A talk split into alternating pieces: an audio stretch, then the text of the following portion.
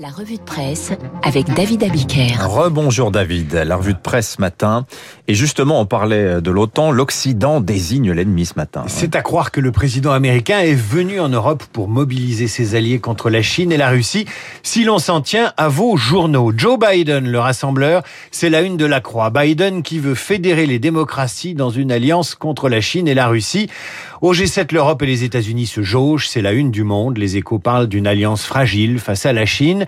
Les dangers du nouveau monde sont multiples, mais on en trouvera la concrétisation ce matin dans la lecture du Wall Street Journal. Ah oui, qui nous raconte comment des pirates sans pitié paralysent les hôpitaux américains. À Las Vegas ou dans le comté de New York ou dans l'Oregon, le Wall Street Journal vous raconte ce matin comment les hackers russes paralysent certains hôpitaux jusqu'à ce qu'une rançon leur soit payée. Des attaques qui ont pour conséquence de paralyser des appareils électroniques ou de perturber le fonctionnement des urgences.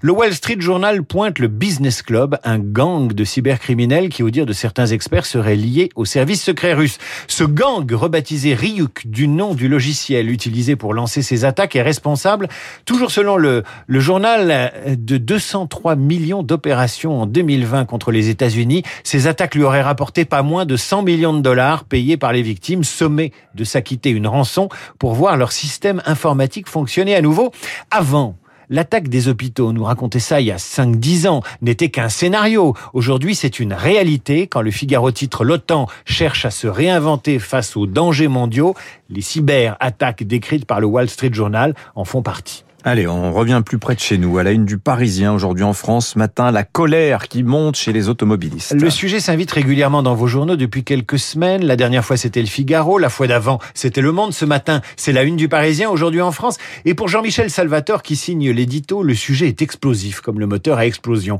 L'État souhaite interdire dès 2023 la circulation des véhicules polluants dans 44 agglomérations de plus de 150 000 habitants. Des mesures jugées pénalisantes par ceux qui roulent pour bosser. Les 44 zones à faible émission d'ici deux ans, vous êtes sûr de provoquer 44 zones de forte crispation. En 2023, si vous circulez avec une vignette critère supérieure à 3, dans l'une de ces zones, vous serez verbalisé. Viendront ensuite les critères 2 qui seront encore verbalisés. On va assigner à résidence des millions d'automobilistes, s'indigne le représentant de ces automobilistes. Et j'ajouterai qu'on va remettre dans la rue des milliers de gilets jaunes qui n'ont pas les moyens de se mettre à l'hybride ou à l'électrique malgré les aides nombreuses. De quoi alimenter, écrit Salvatore, la colère déjà exacerbée par les limitations de circulation imposées par Anne Hidalgo et l'accumulation des travaux du tramway et du RER, e en tout cas à Paris. L'énervement et la rage dans les embouteillages, ce sont aussi deux pages ce matin dans le même journal, jusqu'à convier une psy pour essayer de comprendre pourquoi les Parisiens sont encore plus irascibles qu'avant. Il y a une raison, hein, les embouteillages.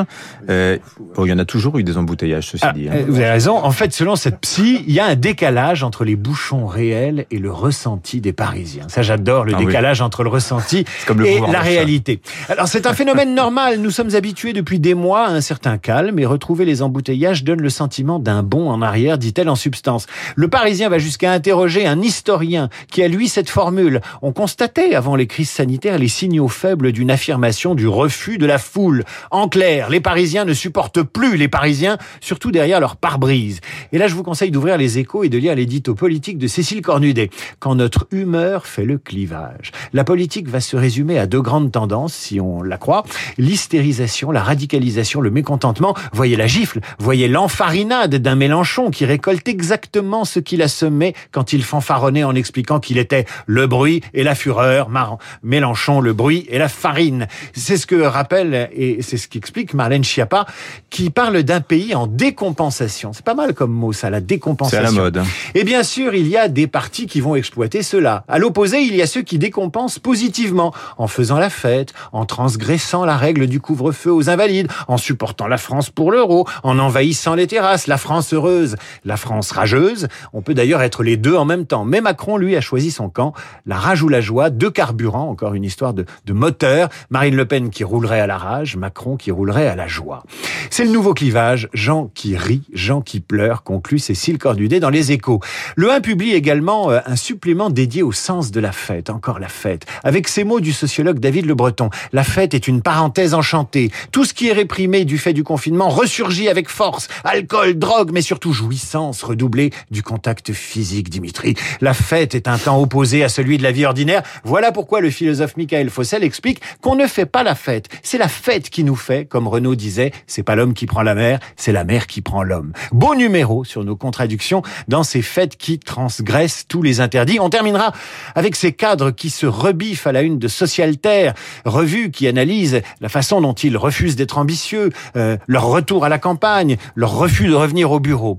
Comme les fêtards, comme les automobilistes, les cadres se rebiffent pour sortir du conformisme. Une crise existentielle qui rappelle celle du regretté Jean Rochefort qui fait la une de Schnock. Schnock, c'est un, un petit magazine qui paraît tous les trimestres. C'est le magazine des vieux pour les vieux, sous-titre-t-il. Jean Rochefort qui, dès les années 70, incarne ce cadre supérieur à la recherche de la transgression et de l'interdit. Jean Rochefort qui disait, j'ai toujours eu une forme de tendresse pour ce nihilisme qui consiste à ne pas agir. Jean Rochefort, inoubliable cadre supérieur sur la tangente, dans un éléphant, ça trompe énormément. Les regards de mes collaborateurs ignorants du drame qui sourdait, et je le savais bien, uniquement dévoués à leur labeur inepte, me faisaient pourtant des brûlures. J'y voyais comme des reproches avancés. Mais au défi d'une société dont je respectais la morale, il me faut reconnaître que la jeune femme en rouge avait embrasé ma conscience. Voilà, la jeune femme en rouge. C'est surtout ça qui a retenu votre attention, David. Ah, le vent dans les jupes d'Annie Dupéret dans ce parking, je n'oublierai jamais. Merci pour votre revue de presse. Luc Ferry est avec nous. Il a écouté attentivement la revue de presse et il s'en est nourri. On commente l'actualité.